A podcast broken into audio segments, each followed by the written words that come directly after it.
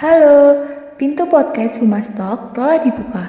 Bagi para pendengar yang kami hormati, dipersilakan untuk mendengarkan podcast kesayangan kita, Humas Talk.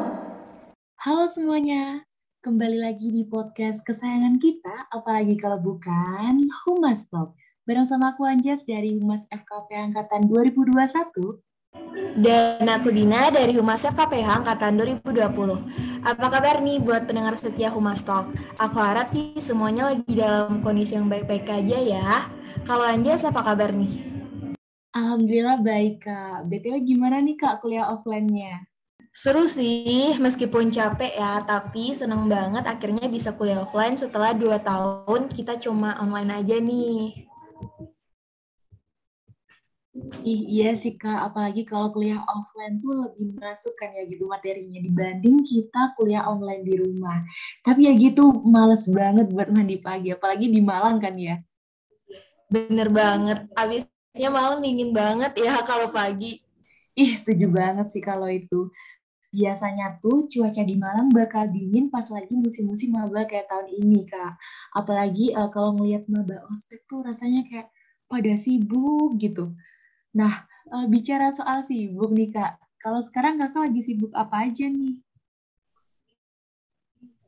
Uh, kalau untuk kesibukan, selain lagi sibuk sama tugas-tugas kuliah, aku juga lagi aktif nih di beberapa organisasi sama uh, kepanitiaan nih Anjes. Kalau kamu gimana? Uh, kalau aku ya hampir sama sih Kak, masih proses penyesuaian kuliah offline, terus diterpa beberapa program kerja organisasi sama kepanitiaan sih. Dan uh, ternyata capek iya. juga ya kalau kuliah dilakuin pas lagi offline semua. Emang iya sih, capeknya dapet, tapi serunya juga dapet.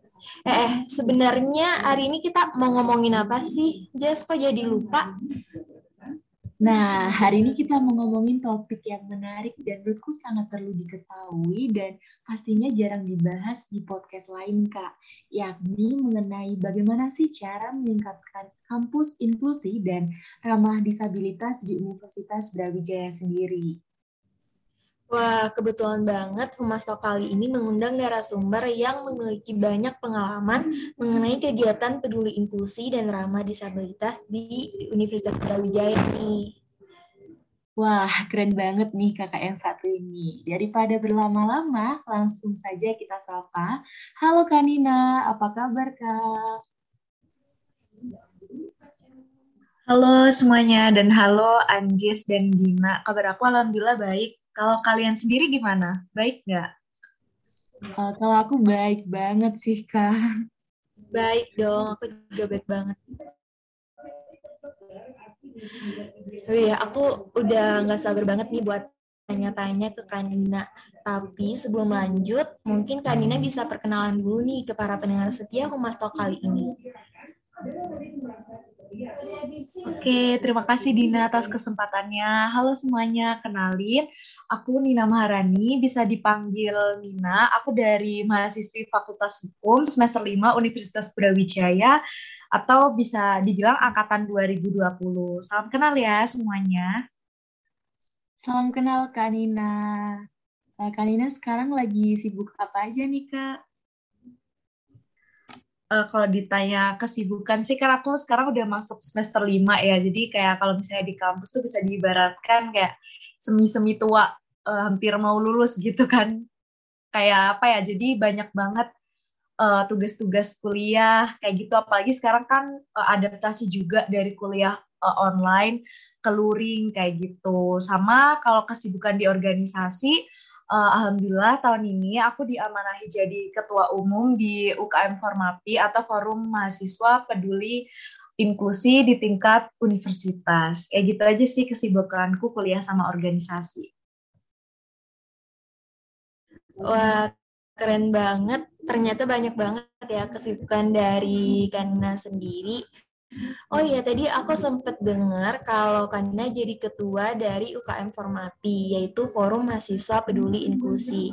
Nah, karena tema hari ini juga berkaitan dengan inklusi terhadap penyandang disabilitas, mungkin Kanina bisa ceritain dong mengenai pengalaman tergabung dalam kegiatan Formati sendiri.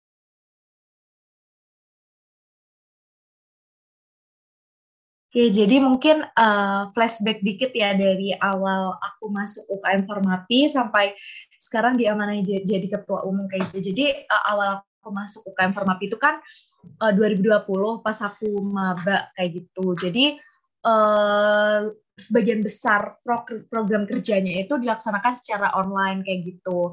Nah itu aku banyak harus adaptasi sih. Aku soalnya nggak belum terlalu mendalam gitu tahu soal inklusi terus tahu cara ngetrit uh, teman-teman disabilitas kayak gimana aku tuh masih istilahnya masih bener-bener butuh bimbingan banget kayak gitu. Walaupun sebelumnya aku tuh sebenarnya udah punya pengalaman gitu dari uh, saudara aku sendiri. Jadi saudara aku tuh sepupu aku ada yang Down syndrome kayak gitu. Cuman kan aku nggak banyak kayak istilahnya nggak banyak interaksi juga karena kita beda kota. Cuman uh, aku udah punya basic di situ. Cuman kalau misalnya kayak interaksi yang secara uh, intens kayak gitu aku belum pernah. Nah, ketika aku masuk uh, Formapi, di situ aku banyak belajar kayak misalnya uh, gimana sih cara ngetrit mereka supaya mereka tuh uh, nyaman. Maksudnya dalam hal kan banyak ya dari kita yang ingin bantu teman-teman disabilitas tapi bingung caranya kayak gimana, takut mereka tersinggung uh, dan lain sebagainya. Nah, cuman ketika aku di Formapi itu uh, aku benar-benar apa ya istilahnya kita tuh di Formapi sama-sama diberikan kesempatan yang sama kayak gitu. Nggak ada pembedaan sama sekali. Misal ini teman disabilitas uh, netra atau teman tuli terus nggak bisa ikut proker ini itu nggak ada ya di Formapi jadi benar-benar kita tuh sama. Jadi di sana uh, pas aku rapat kalau misalnya di organisasi Eva yang memang uh, jarang ya, maksudnya dikit yang anak-anak disabilitas, terutama di organisasi aku ikutin di FV itu kan eh, nggak uh, ada teman-teman disabilitasnya, jadi kayak beda gitu loh. Nah di UKM Formap itu ketika rapat-rapat itu butuh yang namanya juru ketik supaya teman-teman tuli itu bisa ikut rapatnya. Terus kalau misalnya uh, ada acara-acara seminar kayak gitu kan program kerjanya waktu itu online, jadi kayak bentuknya seminar gitu uh, butuh yang namanya juru bahasa isyarat supaya teman-teman tuli itu juga uh, bisa ikutan kayak gitu. Terus uh, kalau misalnya ketika aku menjadi ketua umum sekarang uh, kan udah beberapa proker itu dilaksanakan secara offline ya, walaupun memang belum semuanya. Dan waktu aku pertama kali ketemu sama anggota dari UKM Formapi sendiri itu waktu buka bersama pada bulan April. Nah, di situ tuh aku benar-benar uh, apa ya istilahnya bener-bener rasanya lebih lebih kerasa banget sih daripada online. Di situ aku banyak uh, waktu itu sih kalau yang datang dibuka bersama itu rata-rata untuk teman disabilitasnya tuh teman-teman tuli di situ uh, aku tuh kayak walaupun aku tuh belum lancar belum terlalu lancar bahasa isyarat kayak gitu cuman aku di sana tuh berusaha buat uh, membaur ke mereka kayak gitu berusaha walaupun aku belum lancar bahasa isyarat tuh aku berusaha buat memahami dan belajar dari mereka juga kayak gimana cara uh, bahasa isyarat yang benar kayak gitu. Terus juga dari teman-teman formapi sendiri, walaupun waktu itu tuh buka bersamanya kan ada game session gitu supaya bonding kita tuh lebih kuat. Dan di situ aku kayak ngelihat teman-teman nih ada peduli gitu loh. Jadi sebelum aku ngingetin atau reminder ke mereka buat uh, ngasih fasilitas ke teman-teman disabilitas yang hadir, mereka tuh udah ada kepekaan. Kayak misalnya dari games itu uh, teman-teman dibantu fasilitasnya. Misal ada yang juru juru ketik kayak gitu. Terus mereka ketikan rules gamesnya itu seperti apa. Jadi ketika offline tuh aku lebih kerasa banget sih uh, gimana cara interaksi sama teman-teman disabilitasnya kayak gitu. Apalagi untuk proker uh, offline untuk dari formapi sendiri tuh nggak cuman di lingkup Universitas Brawijaya sendiri tapi kita juga uh, apa ya istilahnya eksplor keluar Universitas Brawijaya misalnya ke YPAC. Nah, di situ tuh kayak yayasan anak-anak disabilitas, di situ banyak anak-anak tunagrahita, terus juga ada anak Down syndrome juga. Jadi uh, aku di sana banyak belajar juga dengan usia yang ada di bawahku, kayak gitu cara ngetrit mereka kayak gimana. Terus untuk kalau proker yang terbaru dari Formapi ini yang masih ongoing, ini udah minggu kedua itu ada di uh, sekolah luar biasa Universitas Negeri Malang di SLBUM. Itu juga uh, interaksinya gimana aku ngasih fasilitas buat istilahnya anggota UKM Formapi ya. Aku ngasih fasilitas ke mereka buat mereka explore uh, gimana sih cara ngetrit anak-anak disabilitas? Itu sih yang seru. Jadi rasanya kalau online tuh uh, apa ya seru juga. Cuman kayak kerasa lebih feelnya itu pas offline. Kayak gitu sih kurang lebihnya. Wah, pengalaman yang sangat luar biasa ya Kak bisa bergabung dalam forum mahasiswa peduli inklusi yang tentunya seperti yang Kakak jelaskan tadi, banyak sisi positifnya dari kegiatan tersebut. Nah, mungkin selanjutnya aku mau tanya terkait kendala apa aja sih Kak yang Kakak alami dalam uh, menyuarakan mengenai uh, inklusivitas sendiri dan uh, bagaimana pula cara mengatasi kendala tersebut? Oke, ini sebenarnya juga masih uh, jadi PR ya atau tugas buat aku juga sih sebenarnya. Jadi kalau misalnya ditanya cara mengatasi kendala itu aku sebenarnya masih berusaha juga karena memang uh, hal ini nih susah gitu. Karena menumbuhkan kesadaran uh, masyarakat secara luas atau mahasiswa di Universitas Brawijaya sendiri itu butuh proses kan. Jadi istilahnya kalau misalnya uh, dihitung kan aku dalam satu kepengurusan jadi ketua umum itu cuma satu tahun ya dan aku harus menemukan rasa kesadaran itu kayak lumayan struggle-nya di situ sih tapi uh, di situ aku apa ya maksudnya aku juga dapat support dari yang namanya eh, PLD jadi PLD ini adalah salah satu fasilitas juga yang disediakan di Universitas Brawijaya yakni kita bisa uh, singkatannya itu PLD, kepanjangannya yakni Pusat Layanan Disabilitas.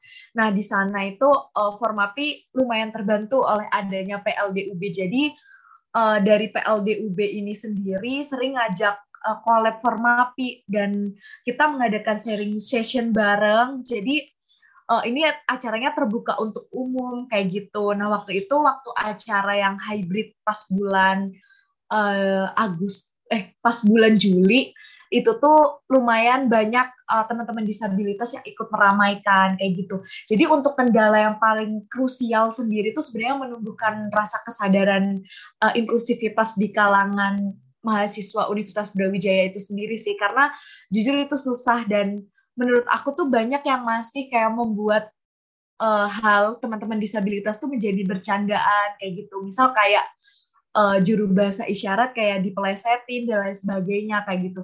Jadi benar-benar uh, susah kayak gitu. Apalagi kan gak semua orang yang pernah berinteraksi dengan teman-teman disabilitas sendiri kayak gitu. Jadi kayak benar-benar butuh untuk menumbuhkan kesadaran itu susah banget. Cuman alhamdulillahnya dari Universitas Brawijaya karena memang dari Universitas Brawijaya sendiri itu menerapkan uh, konsep inklusivitas pada kampusnya, jadi kayak ngebantu banget dari uh, lembaga kemahasiswaannya, misalnya dari lembaga EM-nya sendiri itu bikin uh, acara acara yang berbau dengan inklusivitas, misal untuk kegiatannya besok nih ada uh, pelatihan juru bahasa isyarat, terus juga mereka juga uh, ngontak Formapi kayak gitu untuk ngebantu mereka dalam proses acara juga ngajak collab kayak gitu agar bisa tersebar secara luas kayak gitu. Jadi uh, sebenarnya kalau untuk mengatasi kendala tersebut itu juga ada faktor eksternal juga kayak gitu sinergitas antara uh, dari kami UKM Formapi terus juga dari PLD dari Pusat Layanan Disabilitas UB dan juga dari UB itu sendiri kayak gitu. Soalnya memang ini jadi PR sih dan itu masih sampai sekarang kita masih berusaha untuk meningkatkan uh, kesadaran itu kayak gitu. Oke, meskipun mungkin banyak rintangan gitu ya yang Kanina hadapin, tapi semoga pas tetap semangat ya Kak dalam menyuarakan uh, mengenai inklusivitas itu sendiri. Nah, menurut uh, Kanina nih, seberapa penting sih kita membangun sikap peduli inklusi, terutama pada penyandang disabilitas di lingkup kampus Universitas Brawijaya? Uh, kalau misalnya ditanyain soal penting dan urgensinya nih penting banget sih, karena uh, seperti yang teman-teman tahu ya, kalau misalnya Universitas Brawijaya ini salah satu kampus inklusi yang ada di Indonesia kayak gitu. Dan apa ya, kalau misalnya nggak ada support baik dari uh, lembaga sivitasnya, dosen, kemudian dari mahasiswanya sendiri, kalau misalnya nggak ada sinergitas itu walaupun dari UB-nya sendiri udah ada fasilitas, misal ada penyediaan lift kayak gitu, terus ada jalanan yang landai buat teman-teman tunadaksa, tapi kalau misalnya dari sisi uh, dari sisi masyarakat di UB sendiri itu masih belum ada inklusivitas menurutku itu sama aja kayak gitu. Sama aja maksudnya uh, teman-teman disabilitas terbantu dalam hal fasilitas saja tapi dalam lingkungan itu uh, belum kerasa kayak gitu. Cuman kalau sekarang yang aku lihat kayak gitu ini dari Universitas Brawijaya sendiri tuh udah menumbuhkan rasa inklusivitas banget sih karena uh, aku melihat di sini bukan cuman aku melihat ya tapi ini aku dari uh, dari banyaknya yang ngajak collab UKM Formapi itu sendiri. Contohnya nih kayak kalian nih dari FKPH ngundang aku dari uh, ketua umum UKM Formapi ini juga salah satu bentuk kalian meningkatkan rasa inklusivitas karena kan di sini pembahasannya soal terkait dengan inklusi eh terkait dengan kampus inklusi kan Universitas Brawijaya. Terus juga dari universitas-universitas lain eh dari fakultas-fakultas lain itu juga udah ada apa ya istilahnya ada inisiatif buat membuat acara inklusivitas karena uh, di sini mereka tuh banyak ngajak kolaborasi UKM Formapi itu sendiri kayak misalnya dari UKM Formapi itu dijadikan mentor untuk mereka gimana sih cara ngetrit uh, teman-teman disabilitas kayak gitu. Nah menurut aku Universitas Brawijaya ini uh, udah tergerak gitu, udah ada inisiatif. Tinggal uh, bagaimana kita memperluas lagi kayak gitu. Jadi uh, apa ya istilahnya dari UKM Formapi itu sendiri, walaupun dari UKM Formapi juga punya proker-proker ya untuk meningkatkan inklusivitas di UB misalnya uh, untuk proker internal sendiri kita ada yang namanya seminar uh, sorry ada yang namanya edukasi inklusi itu untuk penguatan internal dari UKM Formapi sendiri jadi sebelum kita member itu menjalankan proker. Jadi di awal kepengurusan itu diajari kayak jenis-jenis uh, disabilitas itu apa aja, terus uh, cara ngetrit mereka tuh baiknya kayak gimana sih kayak gitu dengan mengundang uh, pemateri yang memang expert di bidangnya kayak gitu. Terus kemudian uh, dari Formapi sendiri ini sebenarnya nih aku spill nih berarti ini ada bakalan ada acara bulan September ini insya Allah itu ada seminar juga ini seminarnya tuh tingkatnya nasional uh, tentang disabilitas tentang seputar teman disabilitas dan juga kampus inklusi kayak gitu. Jadi udah mulai apa ya istilahnya udah ada inisiatif dan itu menurut aku udah baik banget dari uh, teman-teman di tingkat lingkup universitas ataupun dari lembaga kemahasiswaan di setiap fakultas kayak gitu. Jadi uh, apa ya istilahnya ini selain dari internal UKM Formapi itu sendiri ternyata dengan adanya uh, gem, apa ya istilahnya kayak dorongan dari UB terus dari PLB terus dari UKM Formapi itu ternyata bisa meningkatkan inisiatif kayak gitu. Jadi proker-proker yang memang dalam satu kepengurusan yang memang kan dia kalau dari Formapi sendiri itu lingkupnya bukan cuma UB aja ya, tapi ternyata tanpa uh, tanpa kita kayak mendorong mendorong besar kayak gitu memotivasi secara besar ternyata sudah ada inisiatif dari masing-masing lembaga kemahasiswaan baik di tingkat universitas maupun fakultas. Uh, Oke, dari penjelasan Kak Nina tadi pasti teman-teman udah tahu kan ya kalau sebagai mahasiswa kita harus mempunyai sikap peduli inklusi. Nah, sikap peduli inklusi ini juga bisa ditingkatkan melalui uh, sesuai dengan uh, penjelasan dari Kak Nina tadi. Bener banget Anjes. Jadi uh, apa yang disampaikan Ina tadi bisa banget teman-teman uh, terapin demi terwujudnya kampus inklusi di Universitas Brawijaya kita tercinta. Terus aku ada pertanyaan terakhir nih buat Kanina. Apa aja sih harapan Kanina ke depannya kepada masyarakat Universitas Brawijaya terkait inklusi?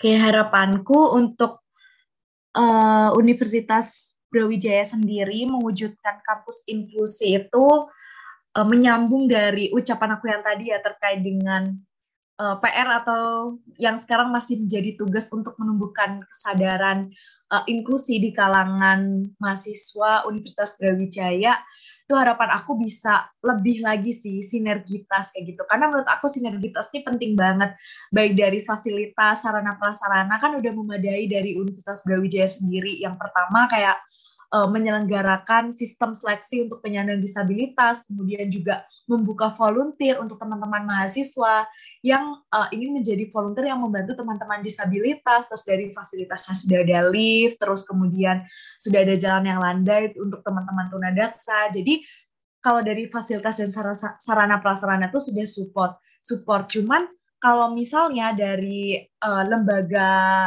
kemahasiswaan di tingkat universitas atau fakultas itu belum ada sinergitas, itu menurut aku tuh pastinya bakal berjalan kurang optimal. Jadi harapanku semoga uh, semoga ke depannya bisa lebih lagi sinergitasnya kayak gitu. Contoh hal simpel aja ya, hal sederhana yang mungkin saat ini masih belum diterapkan di uh, acara-acara baik itu di acara mungkin di tingkat uh, universitas ataupun di tingkat fakultas. Hal yang paling sederhana aja itu misalnya penyediaan juru bahasa isyarat. Nah, hal ini uh, ini sangat penting untuk dilakukan karena kan kita tidak tahu ya peserta yang bakalan datang itu uh, pesertanya ada teman tuli atau tidak. Karena kan seperti yang kita tahu kalau misalnya Universitas Brawijaya itu membuka yang namanya seleksi untuk teman-teman penyandang disabilitas yang berarti uh, untuk teman-teman disabilitasnya sendiri itu ada salah satunya teman tuli.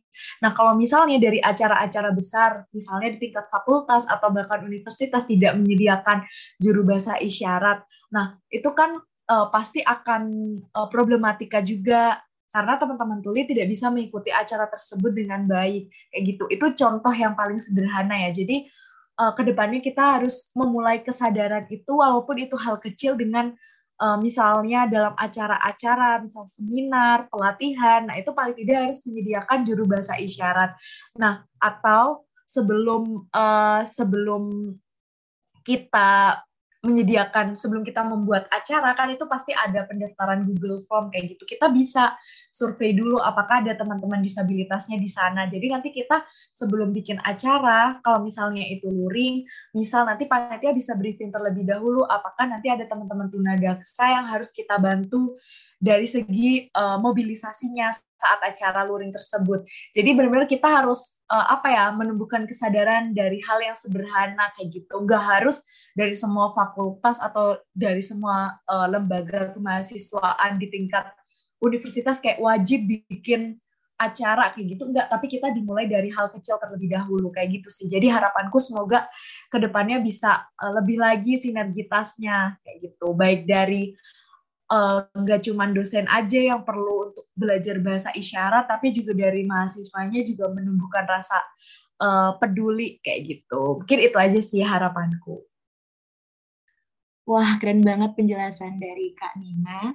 Nah, itu tadi ya teman-teman cerita yang sangat seru dan menarik mengenai bagaimana sih cara meningkatkan kampus inklusi dan ramah disabilitas di Universitas Brawijaya. Gimana nih teman-teman semua?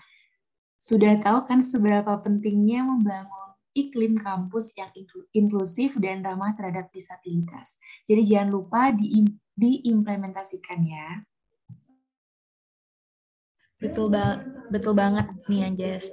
Nah teman-teman udah lengkap banget ya pembahasan kita di podcast kali ini. Pastinya kita mengucapin makasih banyak ke Kanina yang udah mau sharing bareng kita hari ini dan tak lupa ke para para pendengar setia Humas Talk yang masih bersama kita sampai akhir ini. Semoga apa yang kita bahas di episode kali ini dapat bermanfaat buat teman-teman pendengar setia Humas Talk.